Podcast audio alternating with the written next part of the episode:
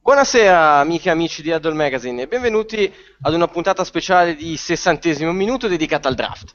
Qui è Gabriele Balzarotti che vi parla, dato che il nostro boss Giovanni Ganci stasera è impegnato e non ha potuto partecipare. E a farmi compagnia ho due graditissimi ospiti. Luca Domenighini, ciao Luca. Ciao Gabri, un saluto a tutti i milioni di spettatori che ti stanno ascoltando. E Massimiliano Zanone, ciao Max. Ciao Gabriele, ciao Luca, un piacere tornare a fare una chiacchierata con voi e con gli amici di Huddle Magazine. Lascio subito la parola a Luca che ci informa su alcune delle notizie più calde che sono uscite proprio in questi minuti. Luca, vai pure. Sì, quindi alcune notizie di poco conto, poco conto secondarie rispetto all'evento del draft, ovvero eh, sono stati usciti i calendari esattamente le due di notte italiane. È già uscita la prima notizia, l'opener sarà tra Steelers e Patriots, che mi pare che sia il cinque, adesso non mi ricordo esattamente la data, di settembre, però l'opener sarà tra Steelers e Patriots a New England nel, nel, nel Thursday Night Football. Poi altra notizia su, sui, sui calendari, il, nel giorno di ringraziamento di novembre, ovvero l'ultimo giovedì del mese di novembre, ci sarà una, una giornata molto importante per i tifosi di Green Bay, eh, verrà ritratta la bandiera di Brett Favre nell'incontro tra Chicago Bears e... e ovviamente Green Bay Packers al Lambeau Field. Ovviamente ultima notizia, che qua lascio Mari, ripasso la parola a Gabriele, il rinnovo di Jimmy Smith, quarantotto milioni in quattro anni, ventuno garantito, va a sistemare un pezzo da secondaria per, i prossimi, per, i pross- per il prossimo futuro. Assolutamente, è un rinnovo fondamentale per i Ravens, che si ritrovano a consolidare prima del draft quello che è stato il reparto che ha avuto più problemi lo scorso anno, con il giocatore peraltro più promettente che prima dell'infortunio al piede stava giocando su, su livelli da Pro Bowl. Ok, detto questo, eh, con questa, finita questa carrellata di veloci notizie, prima di addentrarci nella selva del draft però facciamo un piccolo excursus sulla, su una notizia importante che è apparsa Eh, sugli organi di informazione negli ultimi giorni, ovvero il ritorno di Tim Tebow, che ha firmato un contratto annuale con i Philadelphia Eagles. Cosa ne pensate di questa mossa? Credete sia solo una trovata mediatica da parte di una squadra che ha già fatto molto parlare di sé in questa off-season, o credete che Tebow possa veramente alzare il tasso tecnico dell'intricata situazione quarterback presente a Philly? Max, cosa ne pensi? Ah, io credo che uh, tutto sommato forse Kelly si sta preparando all'eventualità in cui non dovesse riuscire a prendere Mariota, che è un po' il segreto di Pulcinella, è sicuramente il suo obiettivo, eh, non sa chiaramente se riuscirà, diciamo, a prenderlo, perché eh, tradare alla due e dalla venti vorrebbe dire ipotecare gran parte del futuro eh, della, della sua squadra, e giustamente sta mettendo, mettendo diciamo in cantiere quello che è un piano B, un piano B che è partito con Bradford e che adesso si arricchisce di Tebow. Tebow secondo me non è che possa pensare, non si può pensare realisticamente che possa vincere il posto da titolare, però ehm, diciamo questo, che eh, lui ha sempre avuto un grosso problema nell'N F L, ossia l'impossibilità di giocare in un sistema che valorizzasse le sue caratteristiche. A Philadelphia per fortuna per la prima volta questo tipo di opportunità. Quindi se avrà la fortuna di fare il cinquantatré, a quel punto potrebbe, potrebbe diciamo, ritagliarsi anche un piccolo spazio. Ricordiamo che se il titolare poi dovesse essere Bradford, parliamo di un giocatore che ha un colpo piuttosto duro da ritiro, cioè quindi un giocatore che non sappiamo neanche se sarà in grado di, di garantire diciassette, sedici partite da, da titolare. Per cui dico, intanto un passo per volta, vediamo se riesce a fare il cinquantatré e poi da lì ne parliamo. Luca, sei d'accordo? O hai un... No, guarda, io penso che senso, un giocatore firmato prima dell'inizio del training camp, eh, un giorno dell'inizio del, del minicamp, penso che voglia essere una cosa che è lì per, dire, per fare inizialmente per fare carne da macello, perlomeno. Nel senso, si, si giocherà al terzo posto, al terzo trend quarter, come si, come si dice in America, si giocherà con Barkley al training camp, al minicamp, e vedremo quello che succederà. La speranza per lui che, che, non, che non arrivi Mariota, comunque un altro quarterback al draft, perché se dovesse arrivare un altro quarterback c'è il rischio di, di vederlo fuori dalla Lega, per, penso che sarà, sia anche l'ultima possibilità eh, della sua carriera, penso questa con gli Eagles. È un po' la situazione Mario un po' diversa, quella che di Ray Rice, eh, non so se avete letto un mese e mezzo fa, i G M dicevano sì, Rice merita una seconda scelta in N F L, però, però troverà una squadra per farlo. La stessa cosa che sta succedendo con Tebow, sì, merita una seconda chance in N F L, però lo merita, e i G M praticamente dicevano che lo meritava non nella loro squadra. E Tebow probabilmente si giocherà tutto in questo spezzone di stagione, in questo off-season, perché penso che sta veramente all'ultimo treno per, de, della sua carriera per poter essere un quarterback in N F L.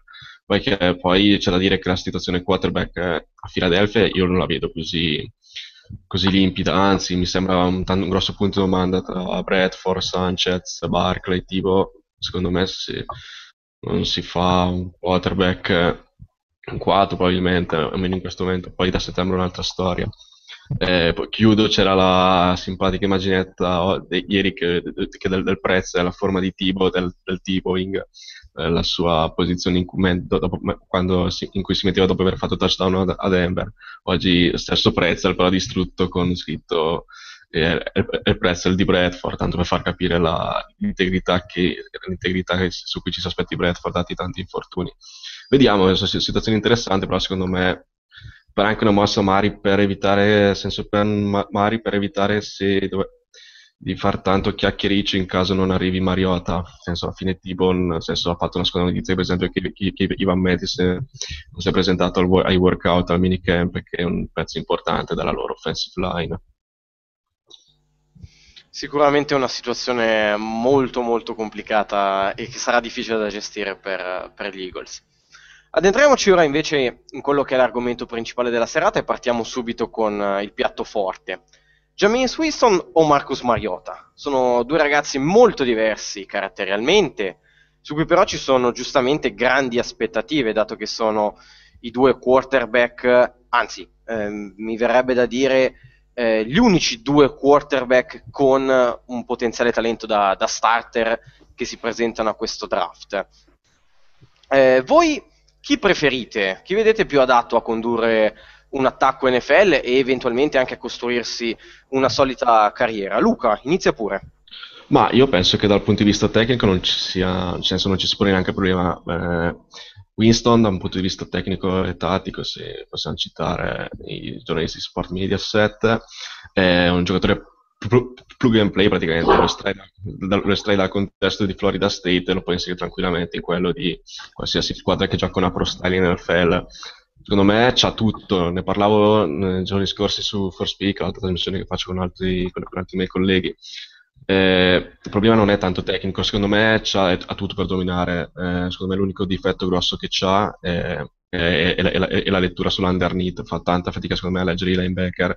Difatti lì sono fatti buona parte degli intercetti, anche se si vanno a vedere i diciotto intercetti quest'anno, si vedrà che almeno la metà non, non è per niente colpa sua, ma, ma deve andare da passaggi deflettati o da giocate straordinarie dei, dei defensive back. Tra altre cose Winston ha degli intangibles notevoli, nel senso, se andate a vedere la partita con Louisville, il terzo intercetto che fa, Eh, non tanto prima dell'intercetto ma dopo l'intercetto va a, fa, va, va a compiere fumble su Gerald Holliman che ha fatto l'intercetto e recupera la palla. Devo far capire la voglia, la voglia di giocare che c'ha questo giocatore. Poi per il resto comunque è un gran giocatore, bello tecnico, un leader, nel senso legge bene la difesa e c'è un sistema pro style. Il problema per lui sarà eh, come dire, la vita fuori dal campo, già, eh, già, già come curriculum eh, La, una, una possibile accusa di stupro, eh, le urla moleste nel, nel campus, e, i, gli autografi eh, pagati, anche questo lì forse è la, è la cosa meno importante. Si è fatto beccare l'anno e l'anno da freshman, mi pare, eh, a dare la caccia alle lepri con uno scacciacano, una pistola a piombini. E, e poi tra le altre cose ricordiamoci anche la vicenda della partita con Clemson e il litigio con Jimbo Fisher. Eh, sicuramente la testa calda, lui ha detto negli ultimi giorni ha detto che si sente una persona matura, eh, starà a lui a vedere, però secondo me nel contesto di Tampa Bay potrebbe essere nel contesto di Tampa Bay e con Lovie Smith, eh, nel senso, potrebbe essere un, uno dei tanti limiti anche per lui. Se Mariota probabilmente a livello di, di testa, di mentale probabilmente gli è superiore, è un bravo ragazzo, un leader, tutto, però secondo me a livello tecnico qua siamo magari a un livello sotto. Secondo me, per fare un paragone, Teddy Bridgewater l'anno scorso a me pareva molto più pronto di Mariota, però probabilmente Mariota ha un, un, un potenziale legge, un, un po' superiore. Il problema di Mariota sarà eh, eh, usci- uscire dal sistema Oregon, anche se E S P N l'altro giorno ha fatto un bell'articolo in cui spiega perché eh, Mariota potrebbe tranquillamente sopravvivere al di fuori del sistema Oregon. Eh, vediamo, nel senso, il sistema Oregon aiuta, è, f- è famoso per essere un quarterback friendly e comunque, comunque secondo me è un prospetto interessante dal potenziale altissimo.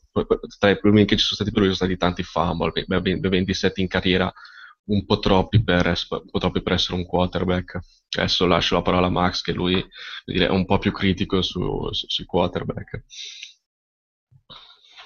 Beh, eh, condivido abbastanza la, l'analisi di, di, di Luca, nel senso, tra i due quarterback sicuramente Jameis Winston è più eh, è decisamente più pronto per, per essere uno, un quarterback da N F L, e dal mio punto di vista, pur con tutte le riserve, secondo me Tampa deve andare su di lui, eh, e lì mh, al, primo, al primo pick manca un quarterback, un prodotto della Florida. Secondo me il rischio va preso, è però un rischio, è un rischio secondo me mh, perché è cambiata la N F L moltissimo anche negli ultimi vent'anni. Eh, se io penso eh, a quello che era il motto del, degli Oakland Raiders di, eh, di Al Davis, just win baby, basta vincere, eh, dove sostanzialmente il senso di quella frase era: non mi interessa quali sono i tuoi problemi fuori dal campo, l'importante è che tu produci dentro il campo. Ora non è più così, ora l'N F L si deve difendere da tutta una serie di, di, di questioni. Sappiamo il discorso per esempio delle commozioni cerebrali,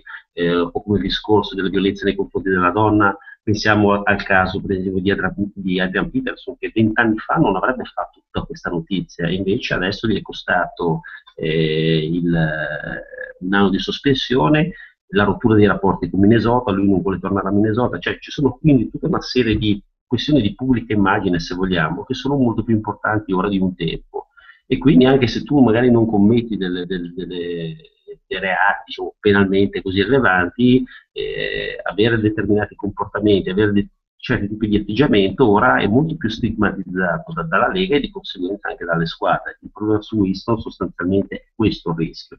Per quanto riguarda Mariota, Eh, secondo me il problema, il, la grossa differenza che c'è tra il, il mondo college e il mondo N F L è che il mondo college ormai si sta sviluppando sul perimetro del campo, mentre diciamo il, per quanto riguarda il, il, gli attacchi N F L sono attacchi che prevalentemente giocano, si giocano nelle, all'interno delle hash mark. Eh, la difficoltà è proprio quella: riuscire a giudicare un, un quarterback che fa delle letture totalmente diverse eh, al college e pe- pensare di ipotizzarlo all'interno di un sistema eh, N F L. Winston non, non crea questo tipo di problema, perché giustamente ha detto Luca, ha giocato un, un attacco molto simile a un attacco pro, e, e Mariota invece purtroppo si fa fatica anche a giudicare quella che può essere la sua precisione, perché spesso volentieri lo lanciava a ricevitori che erano liberi con il primo uomo a dieci yard. Eh, come fai a giudicare in quel caso eh, se è capace, diciamo, a lanciare all'interno di finestre più o meno strette? Non lo abbiamo sostanzialmente mai visto, eh, si cerca di fare quella con una previsione. Eh, se io fossi Mariota spererei a tutti i costi di finire a Philadelphia, dove lì, in quel contesto molto simile a quello che giocava al college, potrebbe diventare una star. Al di là di quello, secondo me, chi lo sa, è veramente un grosso punto interrogativo. Beh, eh, scusami Max, secondo me, in un senso poi Mari stava anche Gabriele, eh, in un contesto con quello di Chicago, secondo me sarebbe anche ideale, con un Adam Gaze, che lui che... Eh, ha dimostrato di saper lavorare con certi tipi di quarterback. Vedi Tebow e l'anno della sua esplosione, lui che vive di, spread, di formazioni spread, di, sa anche installare bene le read option. Secondo me Mariota e Burse può essere un contesto ideale. Sì, in, dicevamo anche a microfoni spenti, sicuramente i Jets è un altro contesto con Ciangeli, che ha fatto lavorare molto bene anche un quarterback come Fitzpatrick, che onestamente non, non è nulla di che, però eh, non è sicuramente un, un quarterback pronto a giocare in qualsiasi tipo di attacco, ecco. eh, eh, ci vuole certamente una, una dote molto importante, che negli allenatori americani non è sempre così scontato, un allenatore che cerchi di plasmare un sistema offensivo sulle sue caratteristiche e non cerchi di adattare lui alle caratteristiche del sistema. Ecco, questo non è sempre scontato per gli allenatori americani. Analisi molto interessante, sono sostanzialmente d'accordo con voi, avete detto tutto praticamente. Winston è più, forse più pronto come giocatore N F L rispetto a Mariota, e Mariota ha più da dimostrare. Poi in effetti il carattere dei due è molto diverso e sarà secondo me ciò che influenzerà di più le loro carriere, soprattutto come si faranno passare addosso i problemi, quelli che, che inevitabilmente arriveranno. Winston è un pochino più spaccone, un pochino più eh, estroverso, quindi magari ha un modo anche di rapportarsi con, eh, con la squadra eh, che lo può agevolare, mentre Mariota è, è più introverso, più chiuso in se stesso, e dipende come entrambi sopporteranno l'inevitabile pressione e soprattutto in che squadra finiranno. Voi avete fatto degli esempi per Mariota di due squadre che si troverebbero a essere già pronte fondamentalmente, sia Chicago che eh, Philadelphia sono due squadre che hanno un attacco molto ben sviluppato con dei giocatori molto interessanti. La stessa Tampa per Winston è una squadra che ha del talento offensivo, c'è Mike Evans, c'è Seferian Jenkins, c'è Vincent Jackson, sono gio- giocatori che possono agevolare il compito a un quarterback. Se Mariota finisse però in una squadra in cui eh, il talento intorno a sé è poco, allora lì sarei più curioso di vedere un attimo come potrebbe evolversi la sua situazione anche a livello tecnico, perché eh, sarebbe l'ambiente più stimolante forse per fugare i dubbi che abbiamo su questo giocatore. Beh, io posso, posso dire una cosa, poi lascio, lascio anche una domanda prima di chiudere con il quarterback.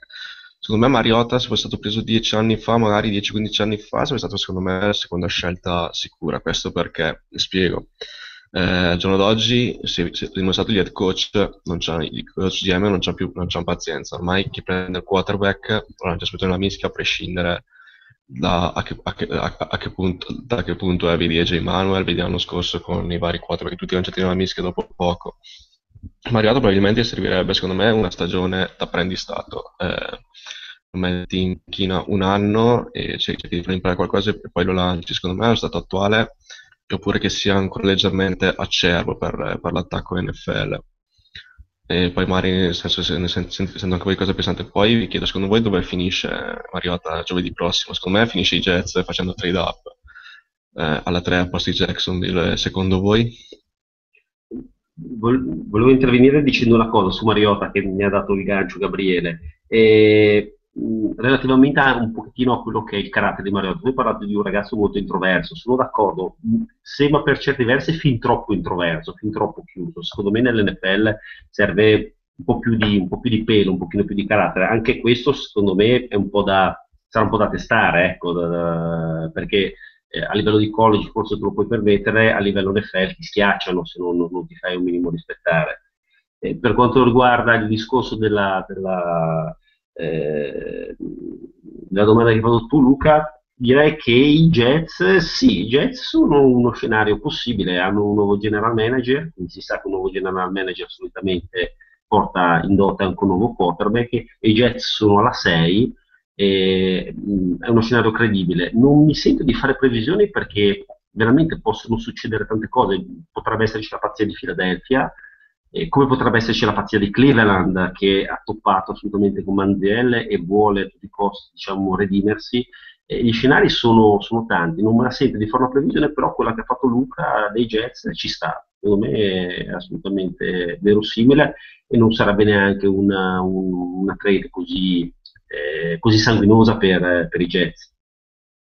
Mi associo anch'io ai Jets, che credo sia uno scenario molto probabile, e non devono dare troppo per poter arrivare alla due.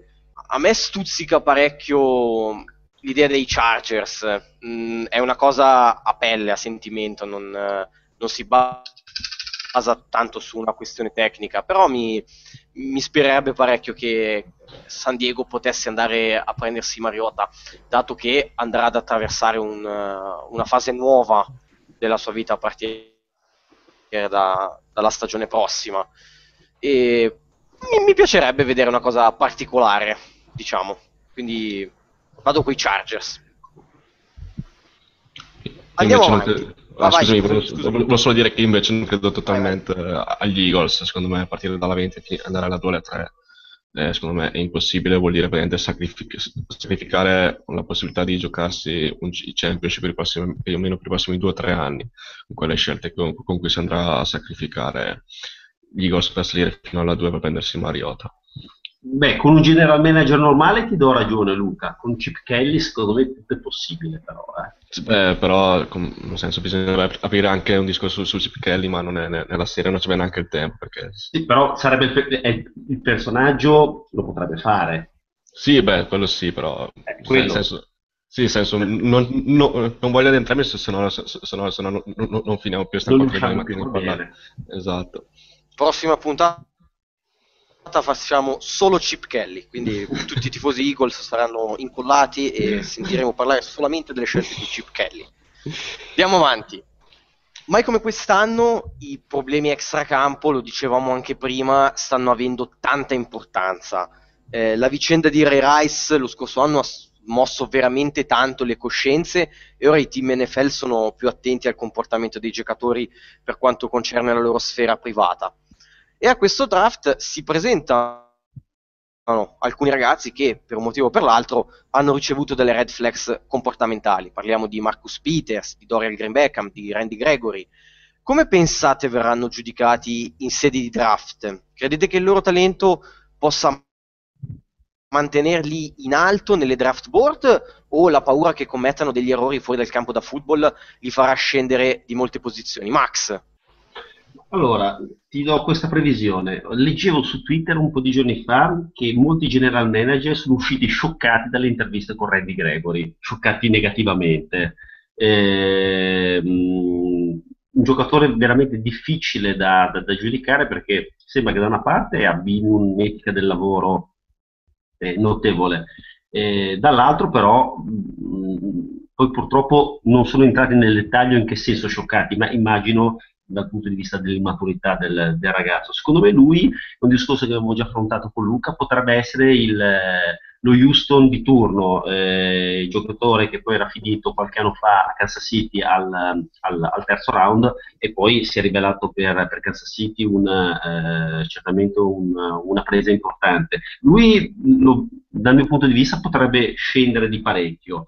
Eh, Green Beckham Eh, invece secondo me un pochettino eh, sta uscendo da questo, eh, da questo diciamo, analisi comportamentale caratteriale meglio rispetto eh, ad altri, tant'è che leggevo addirittura chi pensa, di, di chi pensa che potrebbe finire addirittura entro le prime quindici, che è un, una previsione altissima per un giocatore che fino, fino, eh, fino a qualche tempo fa rischiava di... di, di Eh, al secondo round.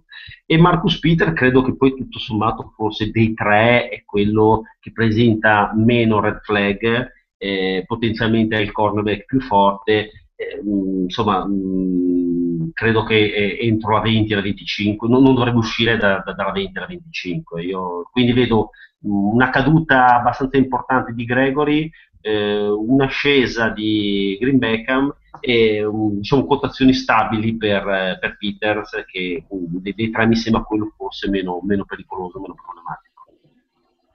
Luca, la tua idea? Beh, diciamo che io e Max ne avevamo discusso spesso e abbiamo avuto anche idee uh, anche abbastanza opposte, no? Quindi quello che penso io è che ogni anno si vede che questi casi vengono messi valutati in diversa maniera. Eh, Calvin Johnson nel duemilasette fu beccato alle combine per lo stesso motivo di Gregory, uscì comunque la seconda assoluta dietro a Marcus Russell. Jimmy Smith nel duemilaundici fu beccato tre volte eh, eh, positivo, al, eh, positivo alla marijuana, uscì comunque alla ventotto, alla ventinove, tra l'altro fu divertentissimo quella scelta con i Ravens che, che, che schipparono la scelta e, e, e, in favore di Kansas City, adesso non mi ricordo bene come andò. Eh, Oh, ci sono esempi come Tyrann Mathieu che ne fallì ben dieci nella carri- carriera dell'L S U e uscì comunque al terzo giro. Poi, eh, poi comunque la scelta, eh, eh, gli esempi sono, sono comunque infiniti, potrei andare avanti per ora. Vediamo, nel senso Gregory, mh, secondo me, nel senso, secondo me potrebbe uscire nel range tra la dieci e la venti. Eh, Mari, secondo me, una squadra come Arizona potrebbe anche decidere di non passarlo, dato che loro cercano un pass rush e Gregory potrebbe essere anche ideale per loro. Eh, bisogna vedere se è stato anche beccato, beccato due volte a, mh, a Nebraska nel duemilaquattordici, a gennaio ed aprile se non mi sbaglio. Lui ha detto che si è sentito dispiaciuto, però eh, la, l- lui dice che non fuma erba da, eh, da dicembre. C'è anche da dire che è più facile eh, come dire, eliminare dal corpo il doping piuttosto che la marijuana. Eh, vediamo, secondo me c'è, c'è proprio possibilmente c'è il grande rischio che possa uscire dal... Eh, dal, dal primo giro, però secondo me mh, difficilmente lo farà, però c'è questo rischio. Sugli altri due, Green Beckham mh, quest'anno pare che si sia veramente santificato, se si può dire, se posso usare il termine. Pare che l'anodocloma gli sia, gli sia stato molto utile, pare che sia diventato un, un personaggio nuovo. Eh, questo comunque stiamo parlando di un miglior ricevitore dopo, dopo Calvin Johnson, ovviamente per talento. Questo qua senza red flag al netto si starebbe giocando le prime tre scelte insieme a Leonard Williams e i due quarterback. Secondo me alla fine potrebbe anche, cadere, anche andare molto molto in alto se qualcuno dovesse innamorarsi, tipo anche intorno alla dieci, però secondo me io lo vedo più intorno ai Chiefs e ah, in, intorno ai Chiefs comunque. Mentre Peters, Peters a dire che la sua faccenda è stata anche un po' più cara durante la stagione. C'è stato questo dire, conflitto col nuovo coaching staff quest'anno, da, dato che, dato che Sarkisian, il coach che l'ha reclutato, se n'è andato, ha fatto Pedersen da Boise State, comunque da un coach che viene da un college minore. Ha avuto questo disguido a livello tecnico, con qualche storia di troppo. Si è parlato anche di un possibile strangolamento da, da lui smentito. Anche, anche lui comunque, sta parlando di un giocatore secondo me da top cinque, non è un talento clamoroso, però secondo me io se, secondo me non, comunque non riuscirà dal primo giro. Se dovessi eh, se dovessi pronosticarlo, io lo vedrei intorno tipo alla sedici a diciassette, comunque il range tra la quindici e la venti, non senso mal che vada a venticinque, però non lo vedo uscire, non lo vedo abbassarsi troppo. Poi se poi finisco c- ci sarà anche un altro giocatore che questa, questa non è fatta i cotti di chiudere, ovvero A J Johnson, una mega Tennessee, che non si sa neanche se riuscirà a essere draftato o O, di, o, o finire a trovare un contratto, dato che quest'anno ne ha fatti di cotte di crude a Tennessee. Ok, ho finito. Posso dire una cosa, Gabriele, in Vai relazione a quello che hai detto? Eh, e, cioè, Luca, sono molto puntuale, ha fatto una serie di esempi di giocatori che eh, hanno commesso diciamo, eh, diciamo situazioni, eh, si sono resi protagonisti diciamo, di, di situazioni poco simpatiche. Eh, droga con tanto che poi alla fine non hanno perso così tante posizioni, però in quei casi lì è stato anche determinante per molti di quelli i colloqui che sono stati fatti con le squadre, che in un certo qual senso poi hanno ev- ev- evidentemente tranquillizzato i general manager. Nel caso di Gregory, quel, chiaramente poi abbiamo notizie riportate, quello che io ho trovato diciamo, preoccupante è che i colloqui che, che dovevano servire a tranquillizzare i G M in realtà non hanno tranquillizzato, quindi è sulla base di questo che dico che a questo punto Eh, una caduta importante potrebbe essere ipotizzabile. Poi io non sono un medico, però francamente faccio fatica a pensare che se uno ha fumato erba a dicembre, a dicembre eh, a febbraio ce l'abbia ancora in circolo, cioè, mi, mi, sembra, eh, mi sembra fantascienza, mi sembra che la cocaina si smaltisca nel sangue nel giro di una decina di giorni, ecco, eh, parliamo della cocaina. Eh, il fumo non credo che possa rimanere per eh, così tanto tempo, cioè, secondo me il ragazzo evidentemente non ha fumato solo a dicembre, ma ha fumato anche a ridosso di quelli che erano eh, gli esami per esami medici per, per la combine. Opinione mia, poi magari l'ho smentito da eh, medici e quant'altro, no, mi sembra poco credibile. Ah, comunque ma, finisco uno che sta uscendo malissimo dalle dal processo pre-draft, Max Williams, il tight end di Minnesota, pare che, ah, sì? Wow, pare, pare, pare che alle interviste sia veramente pesato in pessime condizioni, o meglio, snob, svogliato, altezzoso, come se fosse il primo della classe. E, quest- e secondo i report sta, facendo, sta uscendo molto male dalla serie di interviste che sta facendo, quindi potrebbero, ah. potrebbero anche farlo cadere. Interessante questa cosa, non, non, non ne sapevo assolutamente nulla. Tra l'altro Max Williams è uno dei miei giocatori che ho preferiti su questo draft, non, non, non, non immaginavo avesse gestito così male le interviste per draft. Parecchio, anche un pelino stupido se, se vogliamo, perché comunque certo. a, livello, a livello tecnico è sicuramente il miglior tight end che si presenta.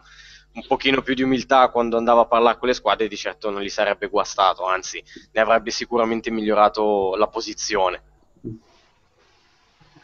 Andiamo avanti, parliamo di, di wide receiver adesso. La classe dello scorso anno è stata considerata da tantissime parti eh, la migliore mai prodotta, o quantomeno una delle migliori mai prodotte, con un'abbondanza di talento davvero straripante, e quindi è inevitabile che ogni classe futura verrà paragonata a questa.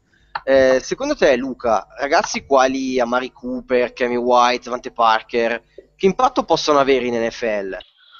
Ma sai, quindi... In generale, come vedi questo... Aspetta. In generale, come vedi questo gruppo di ricevitori che si presenta al draft? Uguale, inferiore o superiore rispetto a quello dell'anno passato? Ma sai, è difficile, ma io faccio fatica sempre a fare le comparison tra due classi o tra due giocatori di diversa annata. Diciamo che comunque è una classe che a me, che a me piace tanto. Eh, tra su Mari Cooper posso dire che Savan ha definito il più grande giocatore, cioè il più grande wide receiver che ha avuto tra le mani. Lui ha avuto un certo Julio Jones. Ah, sic- sicuramente playmaker, vedi Amari Cooper, vedi Davante Parker, vedi Dorian Green Beckham. C'ho qualche dubbio su Kevin White a livello tecnico e soprattutto a livello di gioco, a livello di gioco in N F L. Mi preoccupa, se andate a vedere la partita contro T C U, Kevin White la praticamente l'ha dominato per tutta, tutta la partita, mi pare su, su, su, su, solo venti yard. Eh, per il resto è comunque una classe interessante. Quest'anno c'è il rischio che, ci, che, che, che nel migliore delle ipotesi ci siano sette otto ricevitori al primo giro. Aggiungiamoci Charlie Strong, per cui un altro giocatore per cui stravedo Devin Smith è un altro giocatore, eh, Rashad Perryman, che secondo me ha l'identikit un po' del bust, e se non fosse stato per chi probabilmente nessuno ne parlava. Eh, c'è anche un giocatore come Sammy Coates, che è un, un altro giocatore che potenzialmente potrebbe essere molto forte. Eh, an- anche no, da non sottostimare N- N- Nelson Agholor, che secondo me è un giocatore che nel giusto contesto potrebbe essere devastante. Vedi, secondo me, io per esempio lo vedrei perfetto come prima scelta degli Eagles. È eh, una classe sicuramente molto molto forte, non so se sopra quella del duemiladodici, mm, forse mm, come profondità siamo lì. Come profondità della classe, anche al secondo, terzo giro si rischiano di trovare giocatori molto molto interessanti. Eh, mi viene in mente sempre un Tyler, un Tyler Lockett, come, come, come, come, come esempio mi viene in mente. Sicuramente è una classe che fa gola, farà gola, nel senso non c'è rischio di vedere anche, anche tre wide receiver nei primi dieci, io faccio fatica a crederci. Eh, secondo me il primo sarà ad uscire sarà Amari Cooper, seguito da eh, Davante Parker, e poi Kevin White, Omari la incognita Green Beckham che gira, che potrebbe soffrire il posto a, a, agli altri. Eh, sicuramente è un'ottima classe, forse manca di profondità per essere un, perché i ricevitori numero uno sono, sono un po' troppi nani, se si può dire. Vedi Dorsett, vedi Davis Smith, eh, eh, un po' troppo armi verticali come Coates, Perryman. Forse mm, è una classe con un po' più grezza dello scorso anno, secondo il mio modesto parere. Però comunque stiamo parlando di una classe che potrebbe essere devastante ne, negli anni a venire. Max? Io credo che rispetto alla, alla classe dell'anno scorso la differenza sia, diciamo, un pochino sulla tipologia. L'ho accennato, l'ho accennato Luca. E quest'anno è una classe molto verticale, c'è tanta velocità, eh, poi bisogna vedere se accanto a questa velocità c'è anche qualità. Però ci sono giocatori mh, davvero in grado di... Eh, di mettere molta pressione sul perimetro, da uh, Perryman, che al, al suo camp ha fatto registrare un tempo sulle quaranta yard di quattro virgola due qualcosa, ed è un giocatore no, che quel tempo lì ha sbagliato Max, è quattro trentasei, quattro trentasei comunque anche quattro trentasei è un tempo eh, notevole per un giocatore che tra l'altro gioca a quel tempo, perché poi c'è anche sempre l- l- l'annosa la nostra polemica, ha corso le quaranta yard in quel tempo, ma in realtà gioca molto più, più piano. È un, è, un, è un giocatore che a Central Florida eh, è sempre stata una minaccia sul, sul profondo, e in grado di, di, di separarsi molto bene da, da, dai cornerback. Lui è uno, eh, l'altro è un giocatore come Devin Smith, che sembrava mh, alla Combine poter fare un tempo eh, stellare, ha fatto un tempo comunque un ottimo tempo, però un giocatore eh, senza ombra di dubbio, l'abbiamo visto eh, a Ohio State, una media di circa una trentina di yard a ricezione, sono veramente tantissime. Eh, mh, eh, altro giocatore interessante che io ho scoperto eh, guardando Miami, eh, volendo diciamo, conoscere meglio più eh, conoscere meglio Duke Johnson, ho scoperto Philip Dorsett, altro giocatore eh, sicuramente piccolino, molto molto veloce sul profondo. Quindi c'è tanta, eh, ci sono tanti ricevitori molto bravi su, sul profondo in grado di, eh, in grado di creare un pericolo per, per le difese avversarie. Poi chiaramente eh, gli altri nomi li ha già fatti Luca, White, eh, Parker, Strong, eh, Green Beckham, sono giocatori sicuramente più, più a trecentosessanta gradi. Eh, quindi eh, in grado di, di, di, di far male diciamo un pochettino eh, su tutta la linea, però eh, mi ha colpito eh, Sammy Coates, anche un altro giocatore molto molto verticale, mi ha colpito questo di questa draft class, tanta tanta velocità. Perfetto, passiamo invece ad analizzare un aspetto diametralmente opposto a quello dei wide receiver, su cui ci sono tantissimi riflettori. Una classe che quest'anno sta avendo poca attenzione è quella degli offensive tackle. Um, gli offensive tackle, come tutti gli uomini di linea, sono sempre stati dei eh, pezzi fondamentali in qualsiasi draft. Appena eh, due anni fa è stato il draft dei tackle con, eh, se non mi ricordo male, tre tackle nelle prime cinque. Eh, quest'anno invece sembra esserci poco interesse su, su questo tipo di giocatori, e anche nei vari mock degli analisti americani non occupano grandi posizioni. Eh, l'unico costantemente in top dieci è Brandon Schreff da Iowa, gli altri però oscillano a partire dalla undicesima posizione in poi. Eh, Luca, secondo te si tratta di una strategia di smokescreen o realmente questa classe di tackle è magari mediocre? No, eh, io ho un'idea abbastanza chiara su questa classe di tackle. Secondo me manca il left tackle, left tackle modello che può essere il Joe Thomas, Ryan Clady, della situazione Russell Okung. Brandon Scherff è un ottimo giocatore, eh, Iowa ha dominato, però se andate a vedere in pass protection uh, fa- fatica, fatica nello scivolamento laterale, anche a livello tecnico non è perfetto, e questo ovviamente eh, lo rende un po' acero per essere un left tackle a, tut- a trecentosessanta gradi in N F L, e probabilmente anche il fatto di non avere delle braccia lunghissime potrebbe anche fargli fare la transizione a guardia. Secondo me è questo il problema, manca un left tackle, eh, il, left te- il left tackle stella di queste classi, perché poi se poi andiamo a vedere sotto, la classe è comunque abbastanza ricca, vedi Eric Flowers, vedi D J Clemmings, vedi D J Humphries, eh, Andrew Spitt, che probabilmente secondo me se non avesse fatto la valutazione quest'anno, ovviamente dovuta anche al fatto di una linea di Stanford cambiata per quattro quinti, rimanendo lui l'unico titolare, sare- a- a- avrebbe anche delle quotazioni più alte. Poi anche nel secondo round, ad esempio, eh, ci sono giocatori come, come, il duo di, come il duo di Oklahoma, il secondo round, da secondo round in poi, il duo di Oklahoma, Williams e Thompson, secondo me piacciono molto. C'è Tyson Brailo, che è idolo personale, che secondo me può essere perfetto tutto per quelle squadre che gio- giocano una zone block. E comunque altri, altri prospetti, ce ne sono diversi altri come Jack Fisher e, senza dimenticarci, Lyle Collins, che è un giocatore secondo me straordinario, che potrebbe essere veramente lui quello che potrebbe avere la miglior carriera in N F L, senza dimenticarci Marion Cameron Irving, che, eh, che lui ha fatto il centro, però potrebbe essere anche impiegato come tackle di destra in N F L. Secondo me non è più che altro la, profond- eh, la qualità, perché secondo me di qualità ce n'è, magari manca, secondo me manca il prototipo del left tackle, quello che negli altri draft c'erano, come l'Angie Metris, Ben Robinson l'anno prima, l'anno prima ancora Eric Fisher, Lane Johnson o, o Jokel, e eccetera eccetera eccetera, andando indietro. Non è debole, secondo me, classe, più che altro molto profonda, nel senso mh, si potrebbe pescare bene anche al terzo o quarto giro, trovare un, un tackle pronto per la N F L. Comunque io non, io non la disegnerei questa classe, anche perché a me piace abbastanza. Max, invece, cosa ne pensi? Sei d'accordo con Luca o hai un'idea sì, diversa? Sì, no, sono d'accordo con Luca. Eh, secondo me dipende...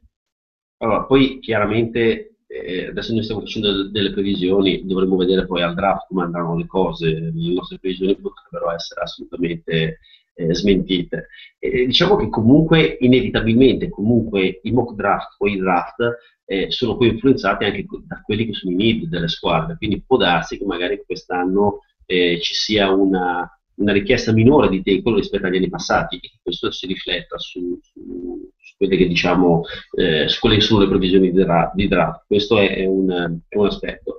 È poi una classe eh, che subisce da una parte anche il forte schiacciamento dei, dei, dei ricevitori eh, e anche dei running back, anche se comunque sappiamo che i running back non, non, non, non vengono scelti eh, molto ultimamente non vengono scelti molto alti, e anche degli edge rusher, che è un'altra classe profondissima quest'anno, quindi probabilmente forse sono rimasti schiacciati un po', un, po', un po' da questo e un po' dal fatto che magari le squadre hanno meno necessità rispetto agli anni passati. Eh, entrando un pochettino nello specifico, sono assolutamente d'accordo con, con Luca su Scherf.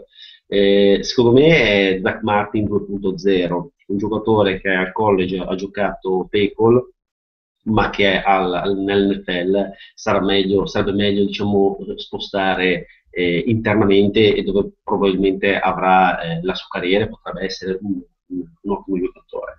Anch'io sono un, un fan eh, di, di Irving, che è un giocatore che nonostante sia un, un centro, eh, non lo vedo come un giocatore esterno, cioè come un tackle, però mh, sarebbe anche meritevole di una chiamata al primo round, che per un giocatore che gioca con la posizione è sicuramente un, un grande onore. E personalmente come tackle eh, mi piacciono in particolare, eh, sono in questo senso un po' più eh, atipico, molto Humphries e Flowers, che eh, Humphries lo trovo un atleta diciamo eccezionale. Eh, Flowers non è sempre bellissimo da vedere, ogni tanto lo trovo un po' scomposto, però è un giocatore in grado di, eh, di fare il lavoro, tanto per, tanto per, essere, per essere chiari. Comunque sì, sono d'accordo anch'io, eh, c'è molta profondità e nei round centrali si pescherà parecchio, eh, ma questo secondo me vale un po' per tutti i ruoli. Secondo me la ciccia in questo draft, come un po' è stato nell'anno, nell'anno scorso, sarà tra il secondo e il quarto round. Perfetto. Max, rimango su di te. San Francisco quarantanovers, mm. situazione alquanto complicata direi, dopo le ultime vicissitudini in off-season. Cosa speri tu in sede di draft e come andranno invece secondo te le cose? Mm-hmm. Ma eh, in, in sede di draft devo dirti la verità che se non dovesse diciamo cascare mh, un giocatore magari come Davante Parker, tanto per, eh, che io non credo arriverà alla quindici a San Francisco, perché secondo me eh, se dovesse cadere eh, non, non passerà a Miami. Eh, se non dovesse diciamo cadere un giocatore come Davante Parker, che è uno dei tre big a livello dei, dei ricevitori, forse tutto sommato non mi dispiacerebbe, proprio in ragione del discorso che ti facevo prima, che secondo me la ciccia in questo draft è soprattutto nei round centrali, scendere di qualche slot per magari acquisire una seconda eh, eh, o una terza. Ehm, poi come giocatori ehm, eh, tutto sommato devo, devo, eh, devo dare atto a, a, a Luca. È un giocatore che mi ha fatto scoprire più lui, eh, Marcus Peters, è un giocatore che avevo diciamo un po' sottovalutato all'inizio, è sicuramente un ragazzo che mi, mi piacerebbe eh, a San Francisco, trovo che eh, sarebbe sicuramente diciamo il giocatore giusto per, per le nostre secondarie. E onestamente non alla quindici, perché forse la quindici è un po' troppo alto, ma magari intorno, che ne so, alla venti, io una scommessina su Green Beckham forse la, la farei, perché Eh, effettivamente miglioramenti a livello caratteriale ci sono stati. Poi c'è una cosa, una cosa che magari non tutti sanno: quest'anno eh, in Kaepernick ha lavorato, beh, questo immagino lo sappiate, dieci settimane al centro Exos in Arizona con, con uh, Kurt Warner, e eh, all'interno di questo centro Exos c'erano vari giocatori college, eh, Jalen Strong, Eh, e tra l'altro c'era anche Green Beckham, eh, quindi i due si sono conosciuti. Sicuramente i quarantanovers avranno chiesto anche al proprio quarterback un'idea su, su questo ragazzo, e non mi dispiacerebbe eventualmente una, una scommessa in questo senso. Per quanto hanno, riguarda... Hanno, scusami Max, hanno stuprato anche una ragazza in un hotel come l'anno scorso a Miami. Sai benissimo che questa è una bufala assolutamente inventata, cioè una, una pazza mitomane eh, eh, che poi alla fine non ha fatto altro, diciamo, che creare una, veramente una, una calunnia, perché sembra che Kaepernick non fosse neanche nello stesso posto fisicamente Eh, dove, dove era poi questa ragazza, quindi insomma in questo senso ne sono usciti puliti, non è certamente una bella pubblicità. E, per quanto riguarda la seconda parte della tua domanda, eh, che cosa faranno l'anno prossimo? Non lo so, onestamente il tifoso dovrebbe sempre essere un po' per definizione molto ottimista. Io non lo sono tantissimo, nel senso che mi, mi è piaciuto abbastanza quello che è stato il coaching staff a livello difensivo. Secondo me a livello difensivo sono arrivati anche dei nomi eh, discreti.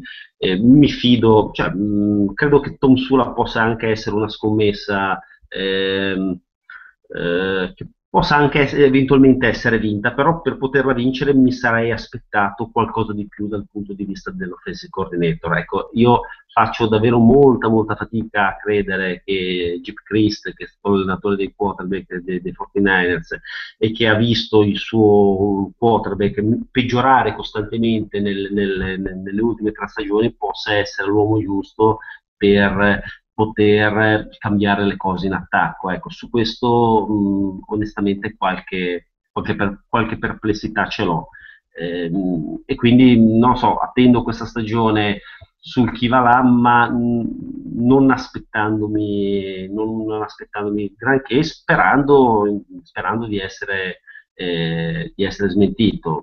C'è una nomina, ecco, che mi è piaciuta molto del coaching staff dei, dei quarantanovers, l'allenatore dei quarterback Steve Logan, che è un, un allenatore poco conosciuto, ma che al college ha lavorato con, eh, con Matt Ryan, con Jack Blake, con David Garrard. Sembra essere un, una persona, eh, un coach interessante. Spero che lui possa avere un'influenza positiva su quello che è la carriera di Kaepernick e su tutto il gioco, diciamo, offensivo di San Francisco. Ti faccio un'ulteriore domanda, sempre a proposito di San Francisco quarantanovers. Molti mock draft danno Arik Armstead da Oregon mm. come possibile vostra scelta. Cosa ne pensi di questo ragazzo e mh, cosa ne pensi in generale della scelta di prendere un uomo di linea difensivo?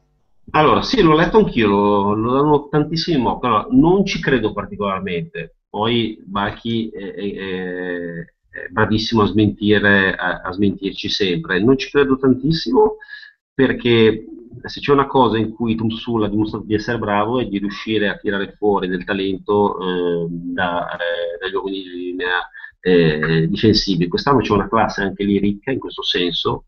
E San Francisco ha comunque eh, due giocatori interessanti che hanno iniziato a far vedere qualcosa, come eh, Carradine e Quinton eh, Dial, e, e quindi no, non penso che alla quindici andranno su, su un uomo di, di, di linea difensiva. Inoltre ti dico questo, tutte le volte che mi è capitato di vedere giocare Oregon, chiaramente Oregon la vedi giocare per vedere l'attacco, però chiaramente poi entra la difesa e, e vedi anche la difesa, non sono mai rimasto così colpito da Armstead, che mi sembra un giocatore più interessante dal punto di vista del potenziale che rispetto alla produttività che ha avuto al college fino adesso. E onestamente quando peschi alla quindici, secondo me vuoi andare su un prospetto un po' più... Allora se devo rischiare, rischio su Green Beckham, non so se mi spiego, ma mh, insomma, eh, tanto... tanta potenzialità ma poca sostanza. Alla trenta vi può andare bene, alla quindici non mi va tanto bene. Concordo pienamente con te, Max, anch'io sono della stessa idea su questo, su questo giocatore. Luca, invece, eh, Denver Broncos, quando si sceglie in alto sappiamo che non è mai facile poter fare delle previsioni, perché eh, dipende veramente tanto da, cosa, da chi va via prima. eh, Domanda analoga a quella che ho fatto a Max. Cosa speri e cosa pensi che avverrà invece nel, nel vostro draft? Ma guarda, eh, come ogni anno da Denver non c'è mezza notizia che esce. Io fossi loro, quindi, no, scusami, prima, prima dico che secondo me, quindi un need nostro sarebbe il nostro, ma secondo me il nostro non lo prendiamo, tranne che Insomma, proprio a, me- a meno che sia rimasto l'unico giocatore possibile, ovvero uno tra Eddie Goldman e Gio- Jordan Phillips, però vuol dire che tutto il resto dovrebbe essere già andato.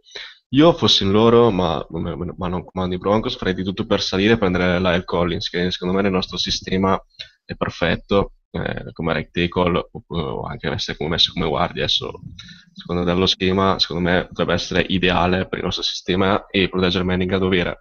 Poi per il resto io, onestamente, sono abbastanza fiducioso come ogni anno. Credo che più da quest'anno mi aspetto molto dai draft eh, degli anni scorsi, perché praticamente tra Latimer, Barro e eh, non so quanti Smith, ad esempio, non, non, non ho ancora prodotto niente, ma aspetto che da quest'anno iniziano a dare un, un, un, un, un, un dovranno iniziare a prendersi minuti importanti e far, far vedere che sono stati draftati.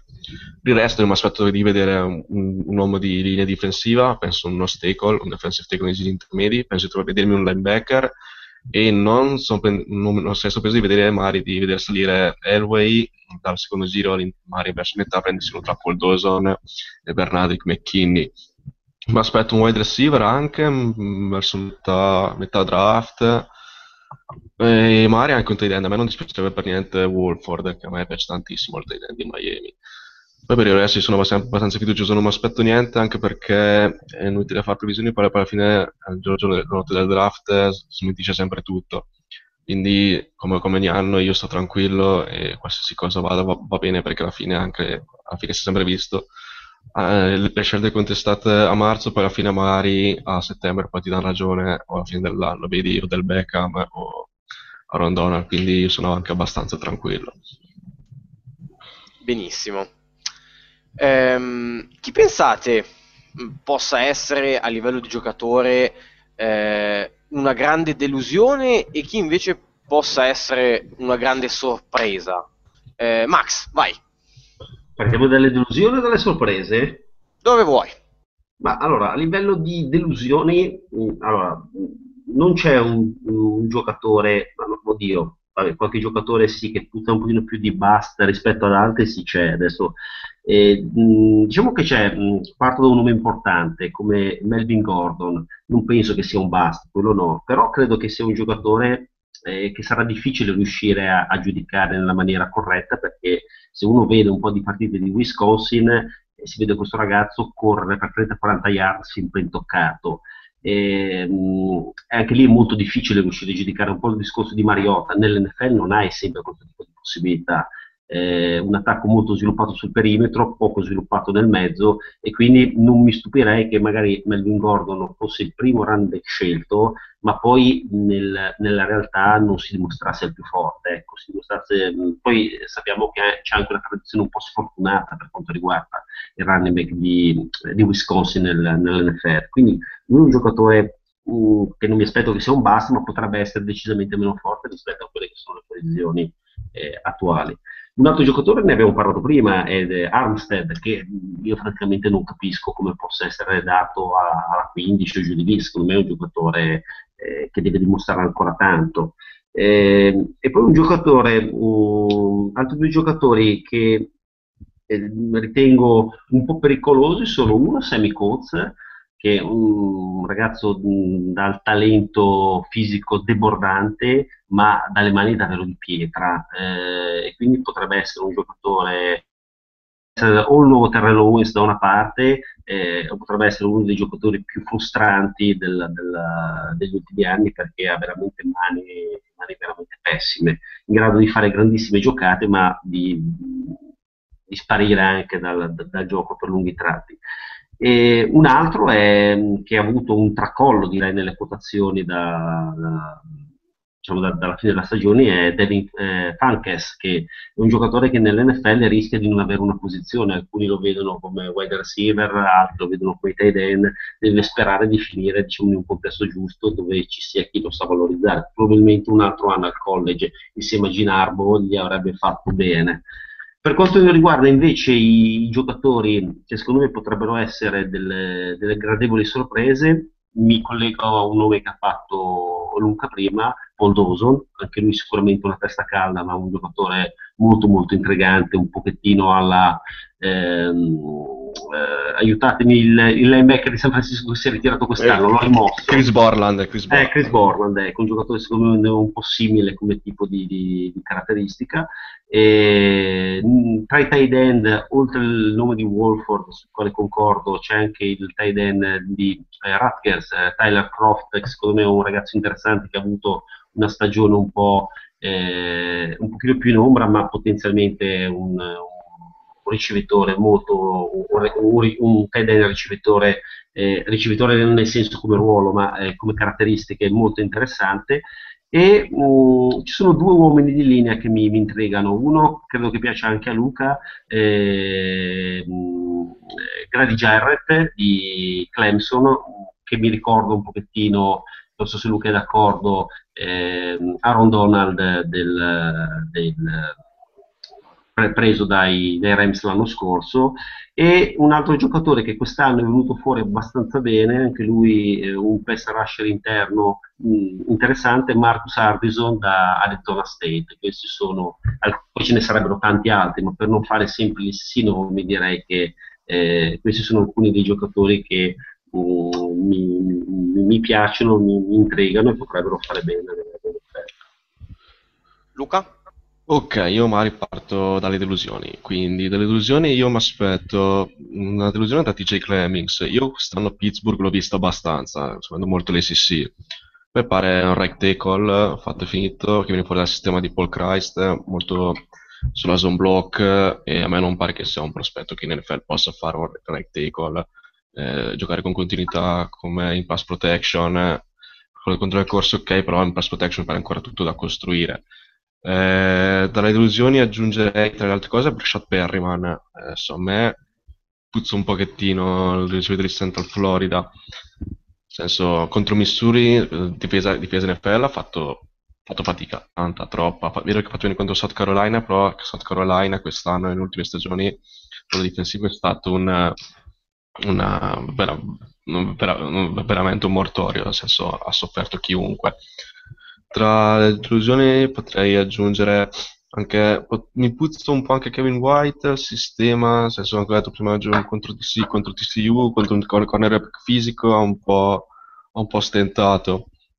E tra gli ultimi nomi, me, penso che un giocatore magari come T J Yeldon, un sistema Alabama, Alabama, ok, Daisy, però lui mi pare che sia un po' almeno del talento di tutti quelli che sono di quelli che sono usciti eh, recentemente.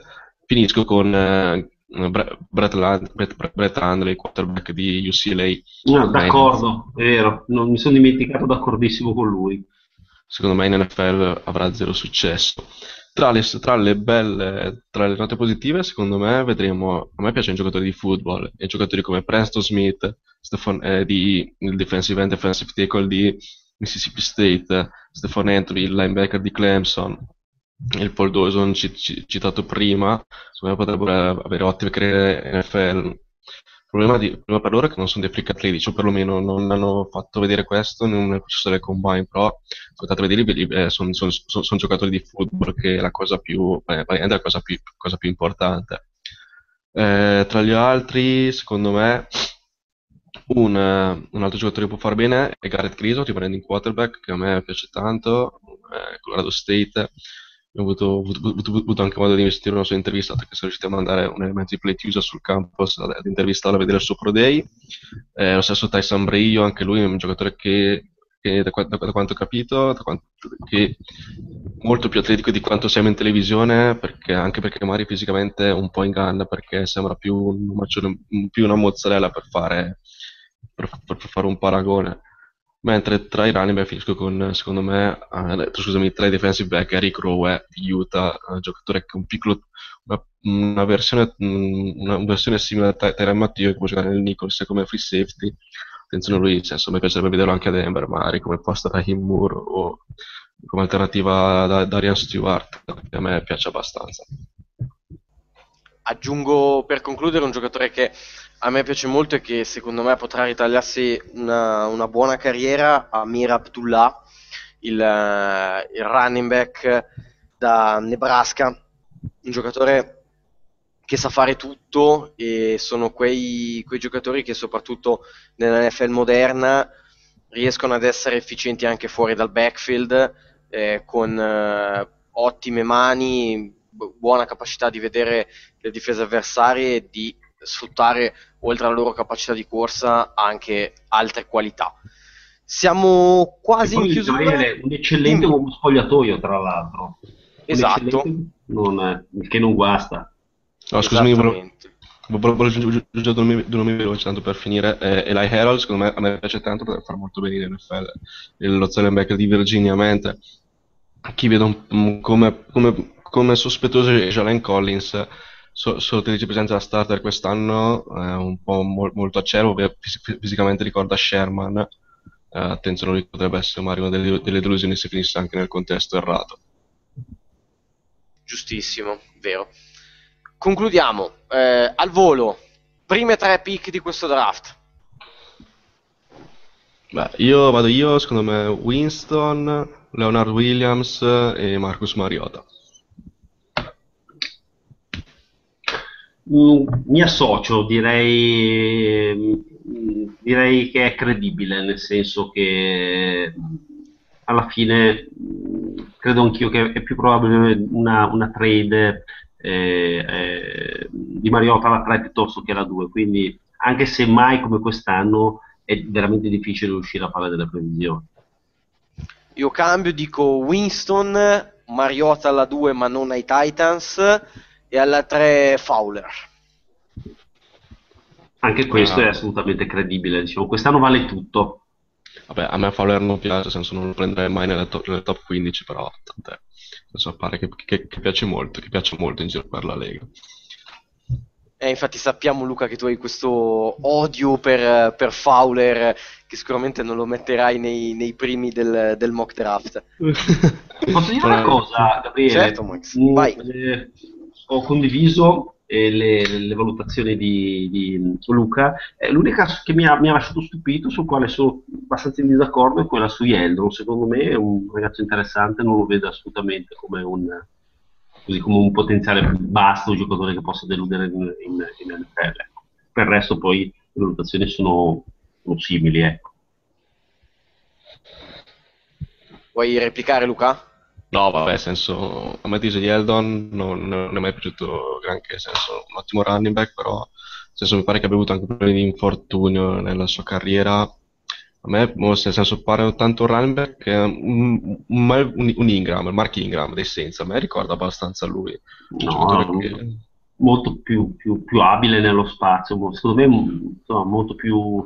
Non so, senso, poi sai, è difficile, comunque è sempre difficile valutare un running back di Alabama in quel sistema e virano con quello offensive line.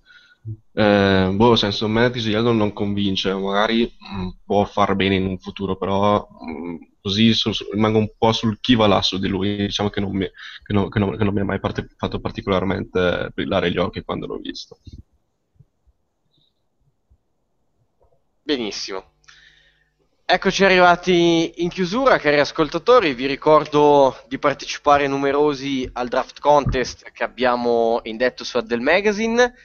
Per, per i primi due classificati ci saranno dei bellissimi premi, eh, scelti personalmente da Luca Domenighini, quindi se non vi piacciono prendetevela con lui, però vi assicuro che sono veramente due ottimi premi, e soprattutto non perdetevi anche le ultime schede della strada verso il draft, che siamo addirittura di arrivo.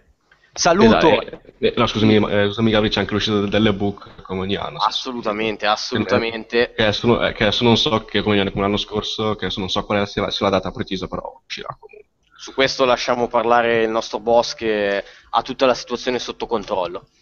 Io saluto tutti voi ascoltatori, ringrazio chiaramente i miei ospiti. Grazie Luca. Grazie a te Gabri, e ci sentiamo alla prossima. Se volete seguire la notte del draft, io comunque ci, ci sarò in, in, la notte su Twitter, magari anche su Radio Play, Play Tuesday, probabilmente faremo la diretta live, quindi per chi vuole sintonizzarsi su Radio Play Tuesday saremo lì per la nottata live. E grazie mille anche a te Max. Grazie a voi, è stato un piacere tornare a fare una chiacchierata insieme. Io vi saluto, alla prossima, ciao!